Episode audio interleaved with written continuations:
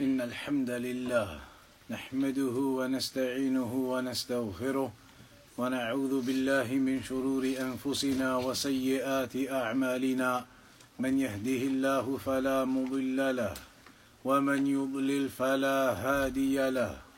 وأشهد أن لا إله إلا الله وحده لا شريك له وأشهد أن محمدا عبده ورسوله. أما بعد Today, then, we move on to the chapter Bab Ma Ja'a fi The chapter regarding that which has been mentioned regarding slaughtering, sacrificing for other than Allah subhanahu wa ta'ala. So we'll begin with the reading then.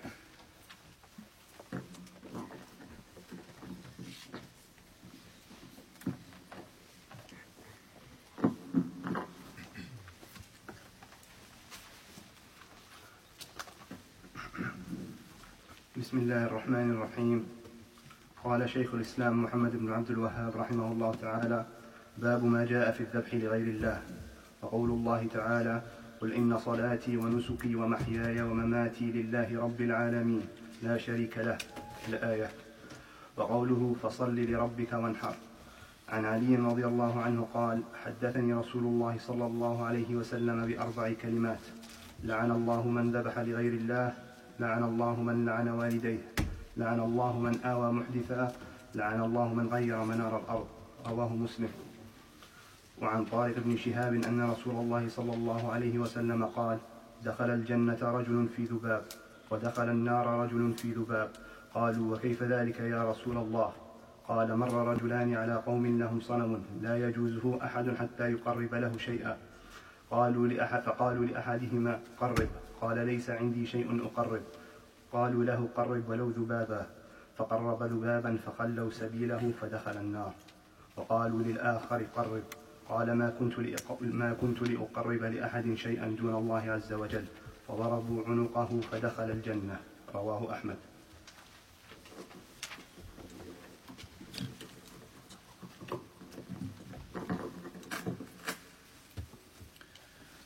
So this chapter then it is a continuation of what we have been discussing previously.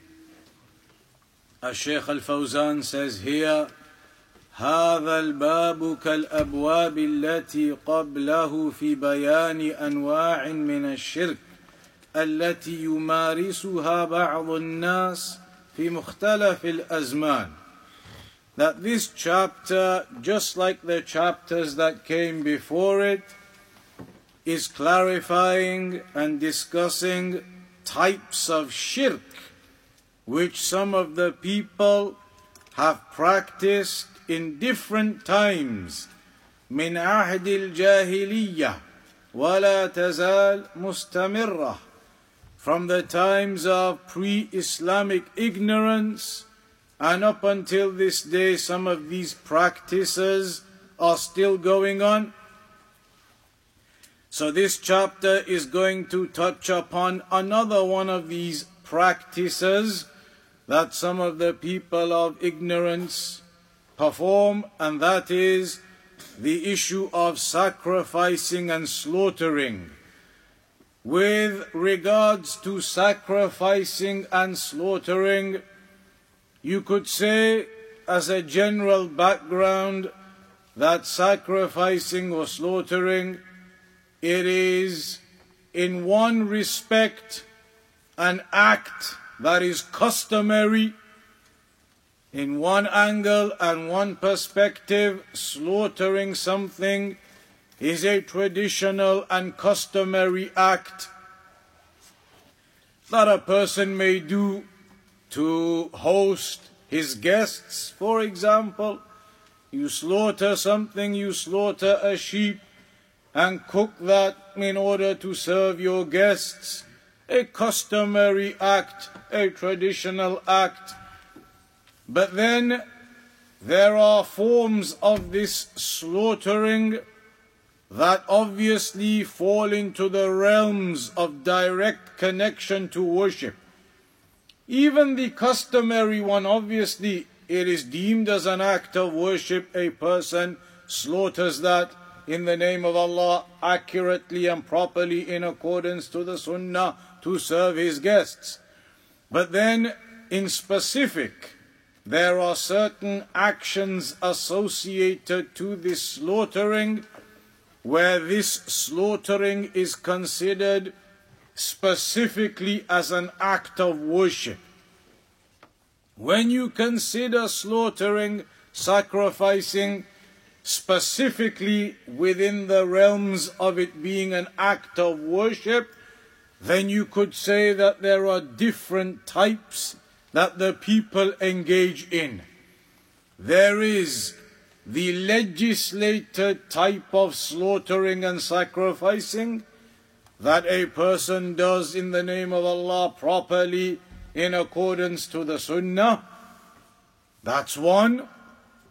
Then there is the bid'i type of sacrificing that some people may engage in. For example, a person sacrifices for the sake of Allah properly, but specifies, for example, that he's going to go and do this sacrifice at the grave of such and such a wali. For the sake of Allah. He's not committing shirk, i.e., for the dead person or anything, but he just believes there's some superiority to doing it next to the grave of the wali. Doing it for the sake of Allah in the name of Allah, but at the location of the grave of this wali. Then that would be a bid'ah, no doubt. And then there would be the shirki type of sacrificing, and that is outright when the individual is doing it for the sake of other than Allah subhanahu wa ta'ala. So this chapter is going to touch upon this topic, the topic of sacrificing and slaughtering, and that this is an act of worship which must therefore be done for the sake of Allah and that those who do this act for other than the sake of Allah, then it is deemed as a form of shirk. So the first evidence that is mentioned in this chapter قل إن صلاتي ونسكي ومحياي ومماتي لله رب العالمين لا شريك له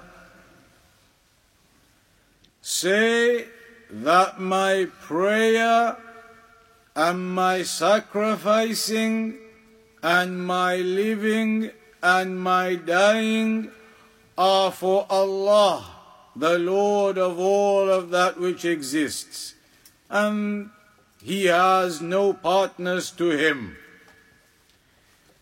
This ayah, along with the other ayat, that go with it or the rest of the ayah that goes with it وبذلك أمرت وأنا أول المسلمين That is what I have been commanded with, meaning to make my prayer, my worship, my sacrifice, my living, my dying for the sake of Allah. That is what I have been commanded with, and I am the first of the Muslims. قل أغير الله أبغي ربا وهو رب كل شيء Say, should I seek a God besides Allah? Should I seek besides Allah as a Lord? And He is the Lord of everything? ولا تكسب كل نفس إلا عليها ولا تزر وازرة وزر أخرى and no soul does anything or performs any action except for its own accountability. What you do, you are accountable upon yourself for it. And nobody will take the accountability of another upon himself. ولا تزر وازرة وزر أخرى الشيخ الفوزان he says ختم الله هذه السورة العظيمة بهذه الآيات لأن السورة تدور كلها على التوحيد وبيان الشرك وبيان ما يفعله المشركون مع الأصنام وما حرموه من المزارع والأنعام لأصنامهم وختمها سبحانه وتعالى بالبراءة من كل ما يفعله المشركون. وهذا الغالب على الصور المكية. فالصور المكية غالبها بل تكاد تكون كلها في التوحيد والنهي عن الشرك. لأن النبي صلى الله عليه وسلم مكث في مكة ثلاثة عشر وثلاث عشرة سنة يدعو إلى التوحيد وينهى عن الشرك وينزل عليه القرآن في ذلك ومن جملة ما نزل عليه في مكة هذه السورة العظيمة سورة الأنعام الشيخ الفوزان talks about these ayat. The first ayah which has been mentioned as an evidence and the other ayat of that chapter of the Quran, Surah Al-An'am. And he mentions that the majority of this chapter, and in fact, the majority, if not almost all, of the chapters that were revealed in Mecca, their subject matter is Tawheed. As you know, the Quran was revealed over 23 years. So some of that revelation occurred when the Prophet ﷺ was still in Mecca, and some of it was revealed after he had made the hijrah to Medina. So the portions of the Quran that were revealed in the early times when the Prophet ﷺ was still in Mecca, those portions of the Quran, those chapters, those surahs as Shaykh Al Fawzan mentions here, almost all of their content is about Tawheed. The obligation to be upon Tawheed and the forbiddance from Shirk. Those 13 years when the Prophet ﷺ was in Mecca and the Quran was being revealed to him, those early chapters of the Quran the Meccan chapters of the Quran, they are almost exclusively on the topic of Tawheed.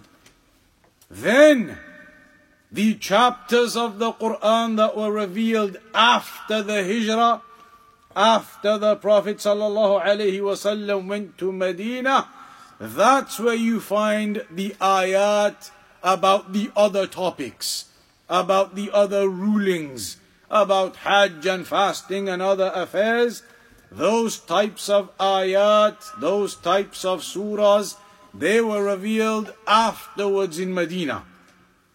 So if you were to examine, for example, Tafsir Ibn Kathir or any one of the books of Tafsir, where they tell you at the beginning of each Tafsir part, every chapter, they tell you whether this particular surah was revealed in Mecca or whether this surah was revealed in Medina. Whether this surah is Makki or if it is Madani. If you examine all of the ones that are Makki, the ones that were revealed in Mecca, and you read them, you'll see that the majority, if not almost all of those chapters, are focused purely on Tawheed. Then if you go to the ones that are revealed in Medina, the Madani chapters, that's where you will see all of the other rulings and the fiqh and the ahkam regarding the various affairs of women and, and, and fasting and hajj and all of the various matters of fiqh as we call it now. They are revealed in the Madani sections. And that's because in the early years of the da'wah, the years of Mecca, the focus was, of course, to purify the hearts of the people from the shirk that they had been upon before into the purity of Tawheed. So the early years, the chapters were all about that affair of Tawheed and shirk about the obligation of singling out Allah subhanahu wa ta'ala with your worship and abandoning all others besides Allah. As the scholars they say, and we've mentioned before many a time, التخلية قبل التحلية that you must cleanse something out first before you can adorn it and beautify it. The example the scholars give is if you want a drink of water and you go to the kitchen but the cup is dirty, what's the first thing you're going to do? Wash the cup. Then you're going to put your water in it and drink it. So the cleansing of the cup occurs first, then the clean water is put into it afterwards. That's what they mean in terms of the da'wah at-takhliyah, at That the cleansing of their hearts occurred first by removing all of that shirk that they used to be upon and the ideas they used to be upon and then adorning those hearts with Tawheed. So all of those chapters that you see were revealed in Mecca. You will notice that their topic revolves around Tawheed. And that is not to say that the Madani chapters, their topic does not revolve around Tawheed. Certainly not. All of the chapters of the Quran revolve around Tawheed. In fact, Ibn al-Qayyim mentioned if you really ponder over the Quran, then every single ayah of the Quran, you will find within it the topic of Tawheed. If you ponder over the Quran, every single ayah of the Quran, then you will notice and you will realize it is directly connected to the Tawheed of Allah. Even the ayat that talk about uh, marital issues and they talk about divorce and they talk about those matters. Even those ayat, at the ends of them, they finish with names of Allah subhanahu wa ta'ala. وكان الله عليما حكيما غفورا رحيما all of the different names of Allah at the end of the ayat even when the topic of them is about whatever issues that are being discussed then the names and attributes of Allah are mentioned within everywhere. So every ayah of the Quran in reality is about the Tawheed of Allah. So as Shaykh Al Fawzan just highlights this to begin with regarding this first ayah. Then to discuss the details of the ayah itself, at the beginning it says, قُلْ إِنَّ صَلَاتِي Say, this, the scholars of tafsir mention, is an evidence that the Quran was not written by Muhammad sallallahu alayhi wasallam. Some of the scholars of tafsir have mentioned as a refutation and rebuke against those individuals who claim, the kuffar and their likes, who claim that this Quran was just written by Muhammad himself. Rather, the scholars of tafsir, the mufassirun have said, this is a dalil that Muhammad did not write the Quran. Because in the ayat it says, قُل And who is that addressing? Say. And then the ayah mentions the affairs. Who is it addressing when it says say? Muhammad sallallahu alayhi wasallam. Say, O Muhammad. It is addressing the messenger. And so they said, if Muhammad sallallahu alayhi wasallam wrote the Quran himself, he would not be addressing himself and telling himself, say, you do not do that to yourself.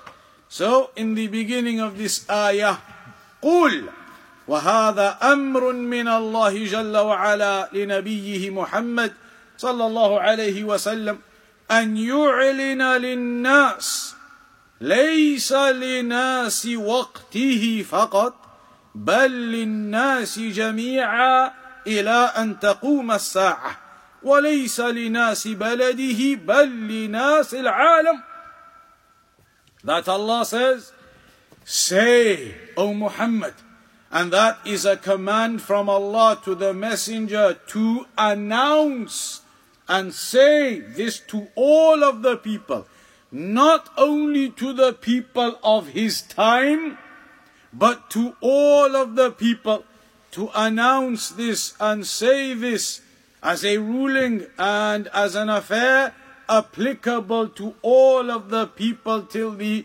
establishment of the hour, and not only for the people of his land, but to the people of the world. And that's why the scholars they mention in Usul al-Tafsir, when you have an ayah that is revealed for a particular purpose, that does not mean that the ayah is therefore restricted to only that purpose.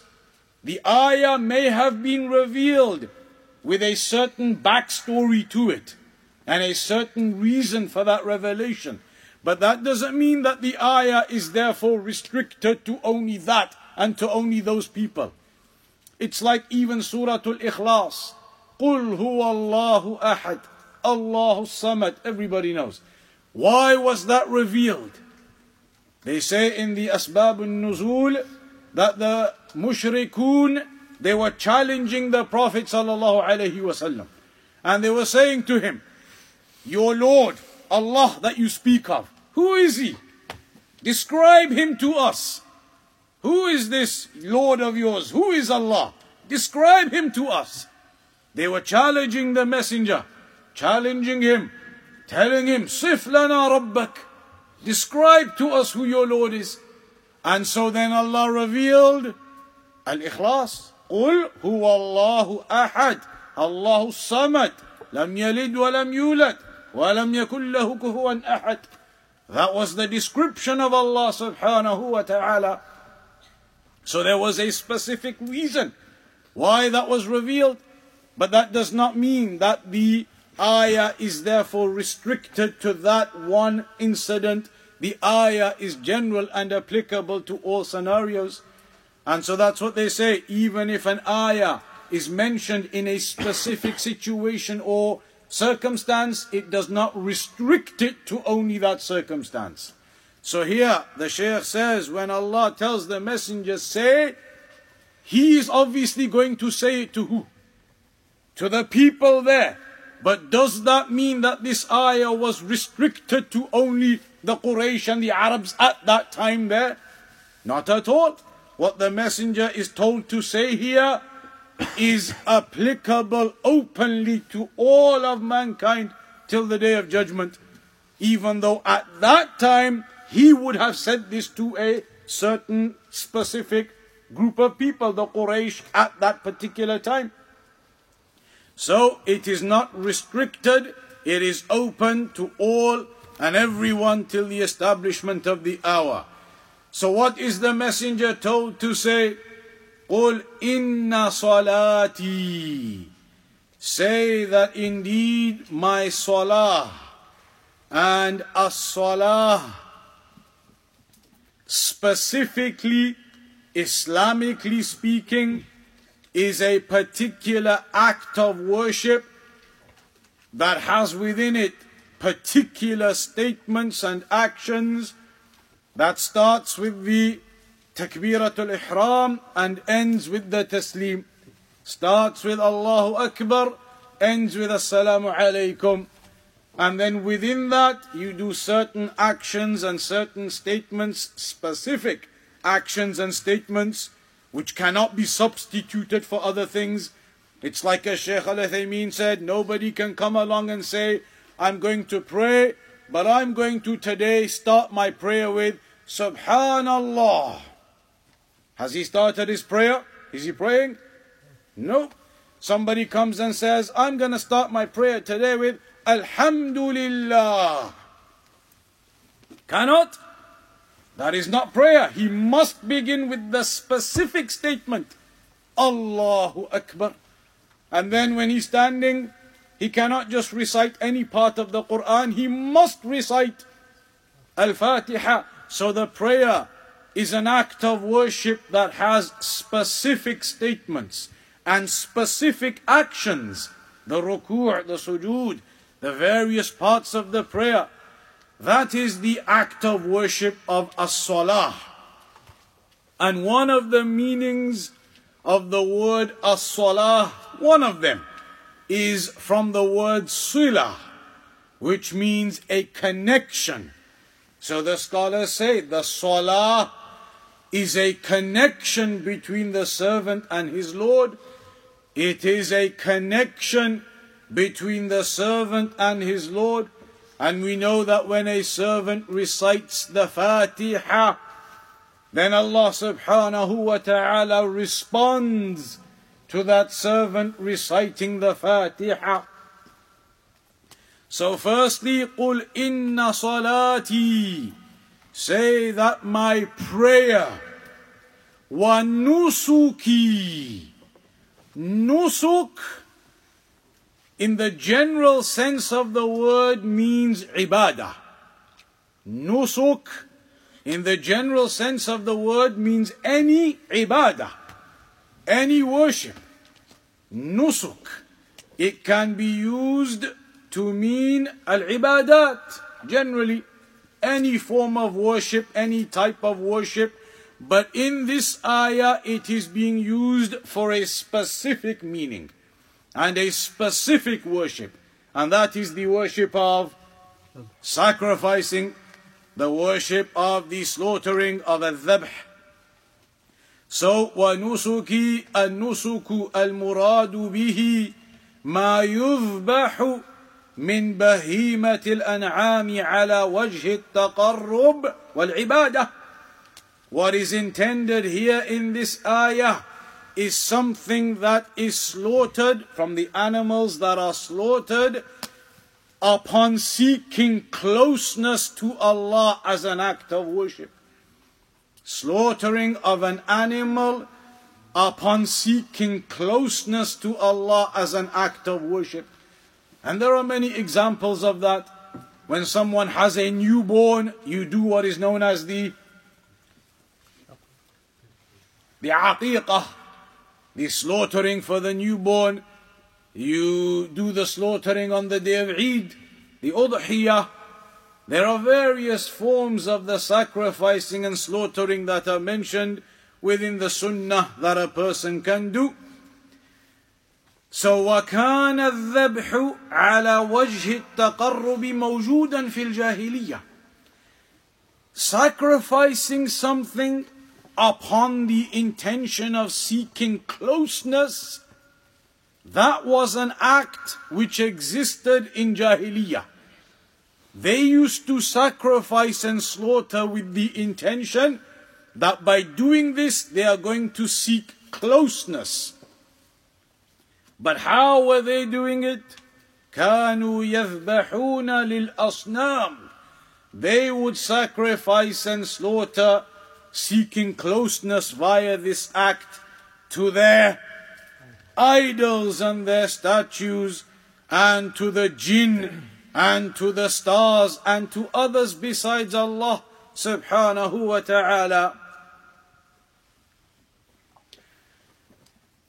فالنبي صلى الله عليه وسلم بين أن دينه مخالف لدين المشركين فالمشركون يذبحون لغير الله والنبي صلى الله عليه وسلم ومن اتبعه يذبحون لله وحده لا شريك له So here then the Prophet صلى الله عليه وسلم was given this revelation and told to announce this in order to rebuke and rebut the actions of shirk that they used to be upon in regards to sacrificing and slaughtering. They, the mushrikun, used to sacrifice their animals, etc., seeking closeness to their idols and their statues and to the jinn and to the stars and to the dead in the graves and whatever it may be. So the messenger was told